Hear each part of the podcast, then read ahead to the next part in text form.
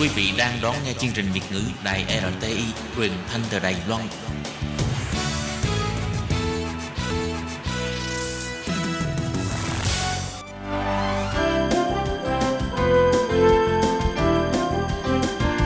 Xin mời quý vị và các bạn đến với chuyên mục Nhìn ra thế giới. Chuyên mục này gồm những nội dung liên quan đến quốc tế,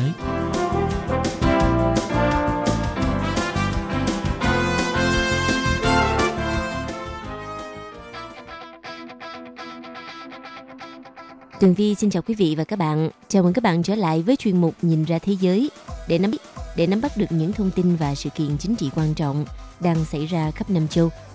Các bạn thân mến, nội dung của chuyên mục ngày hôm của chuyên mục ngày hôm nay bao gồm những thông tin như sau. Mỹ rút lại ý định rời khỏi Liên minh bưu chính thế giới. Cục diện Syria thay đổi và vai trò trọng tài của Nga tại khu vực Trung Đông – Cuối cùng là vùng Catalan Tây Ban Nha đang chìm trong bạo loạn trong 3 ngày liên tiếp. Sau đây xin mời các bạn cùng theo dõi nội dung chi tiết. Vừa qua, Mỹ chính thức thu hồi ý định rút khỏi Liên minh Bưu chính Thế giới UPU trong chuyến thăm Washington của Tổng Giám đốc UPU ngài Bisha A. Hussein. Liên minh Bưu chính Thế giới là một cơ quan đặc trách của Liên Hợp Quốc. Trụ sở chính đặt tại thủ đô Brunei của Thụy Sĩ – được thành lập năm 1874. Đây là một trong những tổ chức quốc tế lâu đời nhất trên thế giới và là cầu nối cho hoạt động bưu chính của các quốc gia thành viên. Theo Điều 12 của Công ước UPU, cho phép mỗi quốc gia thành viên có thể rút khỏi liên minh sau khi chính phủ nước đó đưa ra thông báo. Vào tháng 10 năm ngoái, Liên minh Bưu chính UPU đã nhận được đề nghị rút khỏi liên minh của Mỹ và nếu không bị thu hồi thì đề nghị này sẽ có hiệu lực sau một năm – Hệ thống cước phí bưu chính nhằm đảm bảo chi phí xử lý và vận chuyển bưu kiện, hàng hóa, thư tín qua biên giới. Một số quốc gia trong đó có Mỹ đã đưa ra quan ngại về hệ thống này, cho rằng nó bất công đối với các quốc gia phát triển như là Mỹ. Điều đó dẫn đến việc Mỹ đã có ý định rút khỏi liên minh. Tại đại hội bất thường lần thứ ba của Liên minh Bưu chính Thế giới UPU vừa qua, Tổng giám đốc Liên minh Bưu chính Thế giới ngài Bisa Ebisa Ehusen kêu gọi tất cả các quốc gia nhân dân liên minh lâu đời này cần mạnh dạn đưa ra lựa chọn đúng đắn, không chỉ cho chính mình mà cho toàn bộ ngành công nghiệp bưu chính. Trong một thỏa thuận vào ngày 25 tháng 9 vừa qua, các quốc gia thành viên đã quyết định tăng mức giá cước sàn thanh toán cho việc vận chuyển quốc tế những bưu phẩm cồng kềnh và những kiện hàng cỡ nhỏ, còn được gọi là hệ thống thanh toán thù lao – Mức phí tự động công bố sẽ được thực hiện theo từng giai đoạn, bắt đầu từ ngay sau năm 2020. Theo thỏa thuận đã được ký kết thì những quốc gia thành viên đáp ứng một số yêu cầu nhất định, trong đó có yêu cầu về khối lượng bưu kiện trong nước vượt quá 75.000 tấn, sẽ có thể lựa chọn hình thức tự công bố mức phí vận chuyển của họ bắt đầu từ ngày 1 tháng 7 năm 2020. Trong cuộc hội đàm với Tổng thống Mỹ Donald Trump tại Nhà Trắng vào ngày 15 tháng 10 vừa qua, Ông Hussein vui mừng với việc Mỹ thu hồi quyết định rút khỏi UPU. Với quyết định này, thì Mỹ vẫn sẽ là một thành viên của Công ước UPU, ước UPU và Liên minh Bưu chính Thế giới. Theo ông Hussein bày tỏ sự cảm kích với Tổng thống Donald Trump vì sự tiếp đón nồng hậu mà Mỹ dành cho mình và tin tưởng rằng việc duy trì hệ thống bưu chính trên toàn thế giới là một thắng lợi cho tất cả mọi người ở khắp nơi trên thế giới.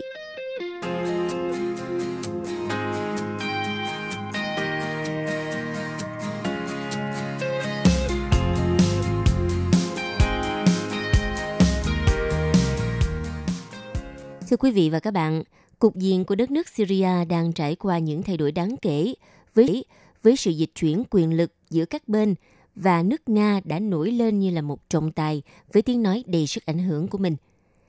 Quyết định của Tổng thống Mỹ Donald Trump khi à, rút quân khỏi Syria đã làm thay đổi đáng kể cán cân quyền lực quốc gia Trung Đông này và đã để lại khoảng trống mà nước Nga, Thổ Nhĩ Kỳ và Iran đang cạnh tranh với nhau để lấp đầy –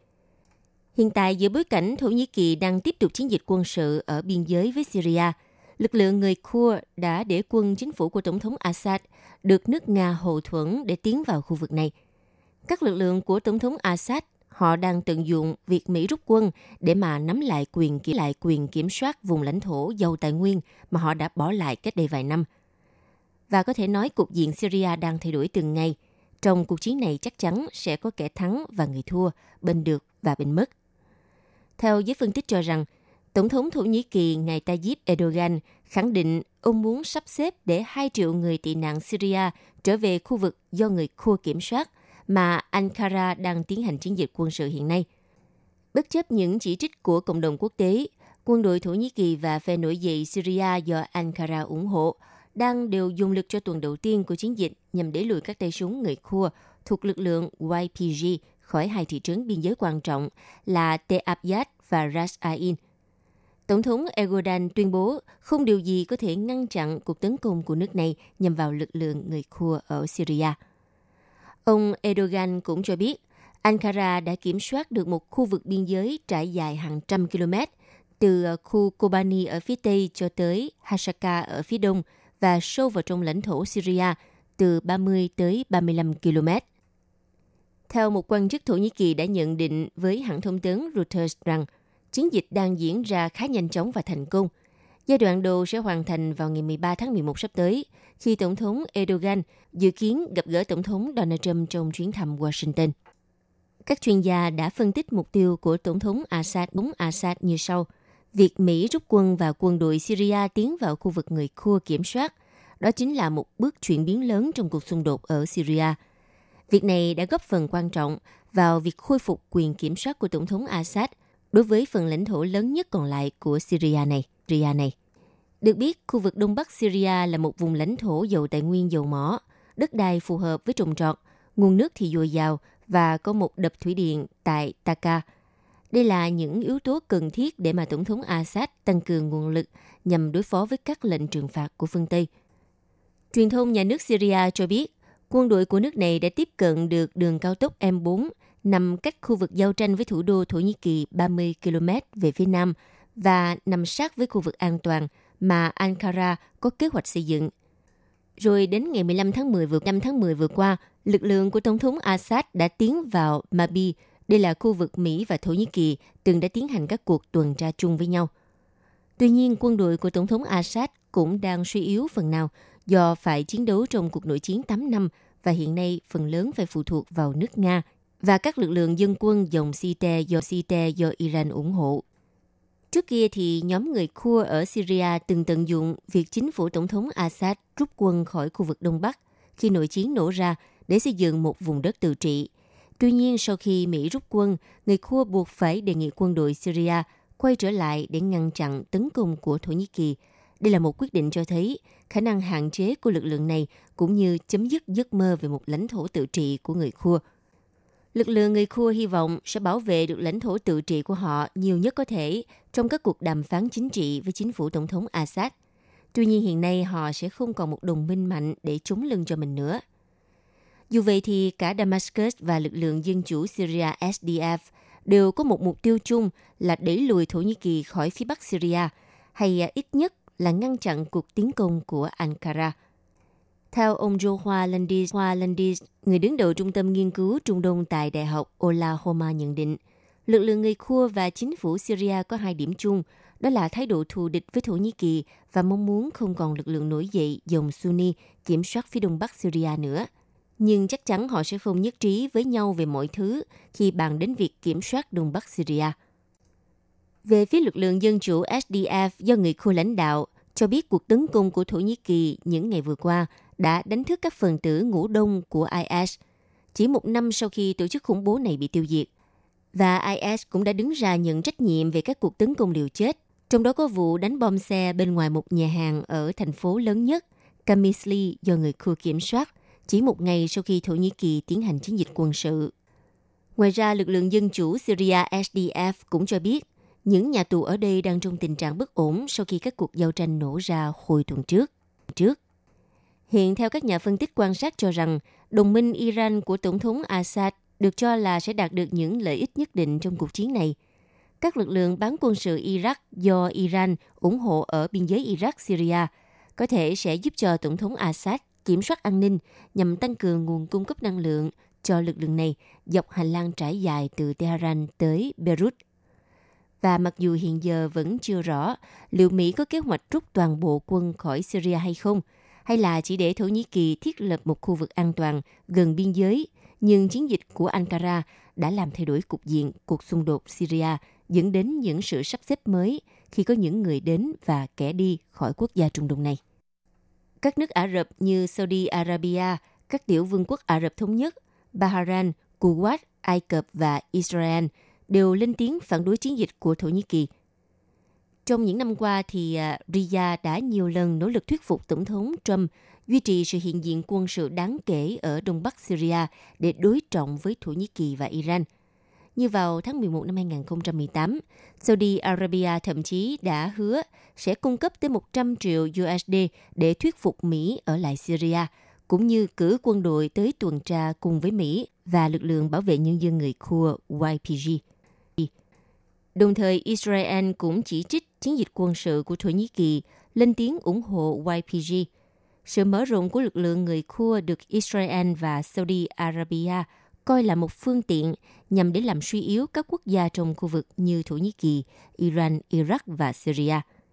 Nhưng điều đáng nói ở đây là cả Nga và Iran đều đã thể hiện thái độ tương đối mềm mỏng với cuộc tấn công của thủ công của Thổ Nhĩ Kỳ vào đất nước Syria. Moscow khẳng định rằng à, Nga hiểu các mối quan tâm về an ninh của Thổ Nhĩ Kỳ ở phía Bắc Syria và đã cùng với Mỹ phủ quyết dự thảo yêu cầu Thổ Nhĩ Kỳ dừng chiến dịch quân sự vào Syria của các nước châu Âu tại Hội đồng Bảo an Liên Hợp Quốc. Iran cũng thể hiện lập trường tương tự. Điều này đã cho thấy sự thay đổi quan trọng chính sách của hai quốc gia này đối với động thái của Thổ Nhĩ Kỳ. Và rõ ràng rằng Iran tìm thấy tiếng nói chung với Thổ Nhĩ Kỳ khi mà cả hai nước đều đối mặt với các lệnh trừng phạt của Mỹ.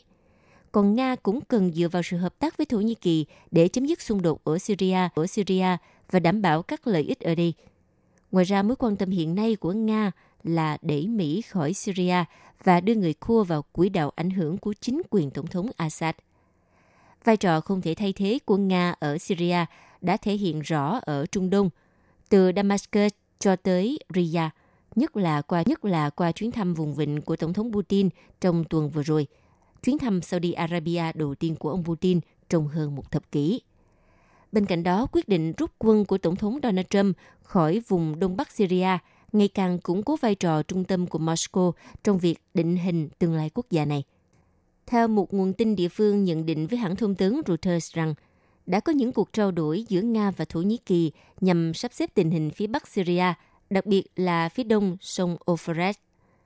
Một quan chức Thổ Nhĩ Kỳ cũng cho biết Ankara đang hợp tác chặt chẽ với Nga và Tổng thống Erdogan đã chỉ ra vào ngày 14 tháng 10 vừa rồi về tầm quan trọng của Nga khi mà ông khẳng định rằng Tổng thống Nga Putin đã có một hướng tiếp cận tích cực với vấn đề này.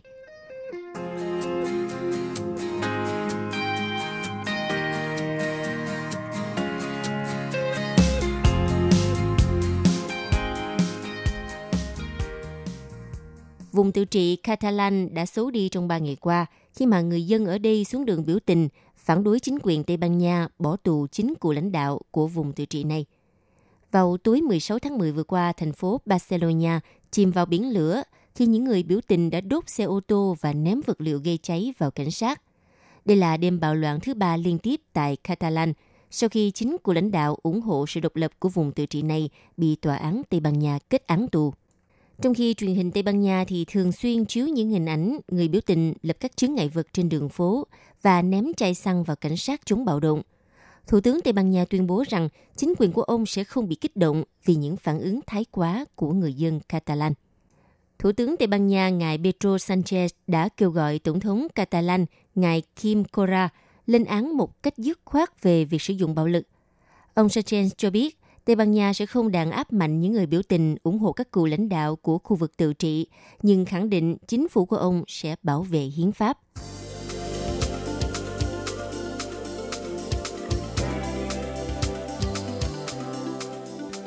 Quý vị và các bạn thân mến, vừa rồi là chuyên mục Nhìn ra thế giới do Tường Vi biên tập và thực hiện. Xin cảm ơn sự chú ý lắng nghe của các bạn. Hẹn gặp lại trong chuyên mục tuần sau cũng vào giờ này. Bye bye!